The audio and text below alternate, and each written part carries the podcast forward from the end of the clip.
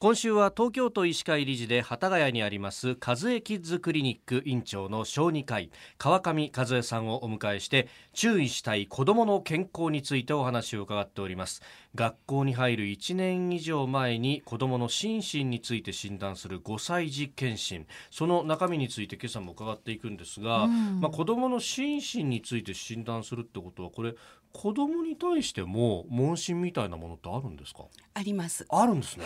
そんな難しいことは聞かないんですけれども、ええ例えば今なんていう保育園に通ってますかとか、おーから保育園の先生はお名前なんておっしゃるんですかっていうような形で聞いていきます。で、その時うのんその受け答えですね。はい。から歯切れ、うんそういったあたりをまず見ていきますし、それからその後言葉の発達ですと身近なものの用途といったものを聞きますうーん。例えば靴ってわかるよねうん。靴って何するものですかっていうように聞いていくことが一つですねんであの的確にはい。それが表現できるか、うーん。それからあの言葉の力を見る意味ではしりとり遊びしますあ、そうなんですか。へーお子さんとしりとりをしてうんあのポンポンとはい。テンポよくできるかどうかうーんそれによって言葉の力それからあの考える速度だとかはい結構いろんなことが見えてきます。あーはい先生うちの息子はですねなんかホラ吹くんですよあの僕アメリカに住んでたんだとかいきなり言い出したりとかするんです よこういうのっていうのはどうなんですか結構まあ微笑ましいと思ってほっといちゃったりするんですけどそうですねあの四五歳児ですとまだあのいわゆる時は勢い未来とか過ええ去とか、その辺がしっかり区別できてなかったりしますのおでーアメリカに住んでたんだと言って、ええ実は気持ちとしてはアメリカに住みたいんだあ興味を持あっーてるんそうだかっていうふうにあそういう表現してることもありますので、なるほど、ええですからそんな嘘言わないのじゃなくっええええて、ええあのアメリカに住んでみたいのねとか。あ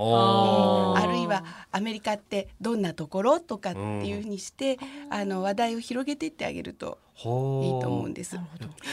ただこの時期のお子さんやはりまだメディアの中の世界虚構の世界とはい現実世界っていうのはきっちり区別がつく時期ではないので、あーそういった意味で大人から見るとホラを吹いているとか、はいあのありもしないことを言っているって捉えられちゃうんですけど、ええ子供にとってはうん結構それはこう頭の中でリアルだったりいや確かに真面目に話すんだよね、ああそうかまあその意味でもやっぱりメディアとの接し方さっきも話ありましたが、まあ気をつけた方がいいしという部分そうですね。うんまあ、あの夏休みに入ってますけれどもおこのお子さんの、ね、夏休みの過ごし方の注意点というと先生何か感じるところありますかまあできれば生活リズムは普段と変えないようにう、ーんあのお休みになるとついはい、夜更かし朝寝坊になりがちですけれども、ええ朝しっかりいつも通りに起きて、んいつも通りの時間にお食事をとるというようなリズムは崩さないようにされるといいと思います。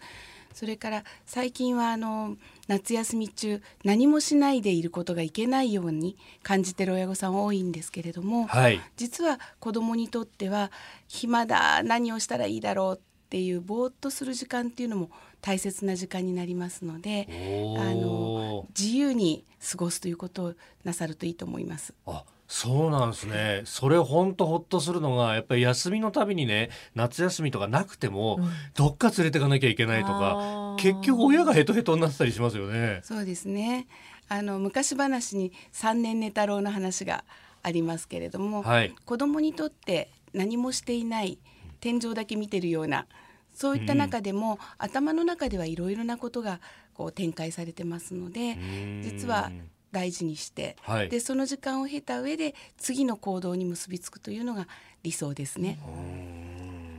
えー、5歳児検診の、まあ、目的の一つ発達障害の傾向チェックについては明日詳しく伺ってまいります和江キッズクリニック院長の川上和江さんでした先生明日もよろしくお願いしますよろしくお願いいたします。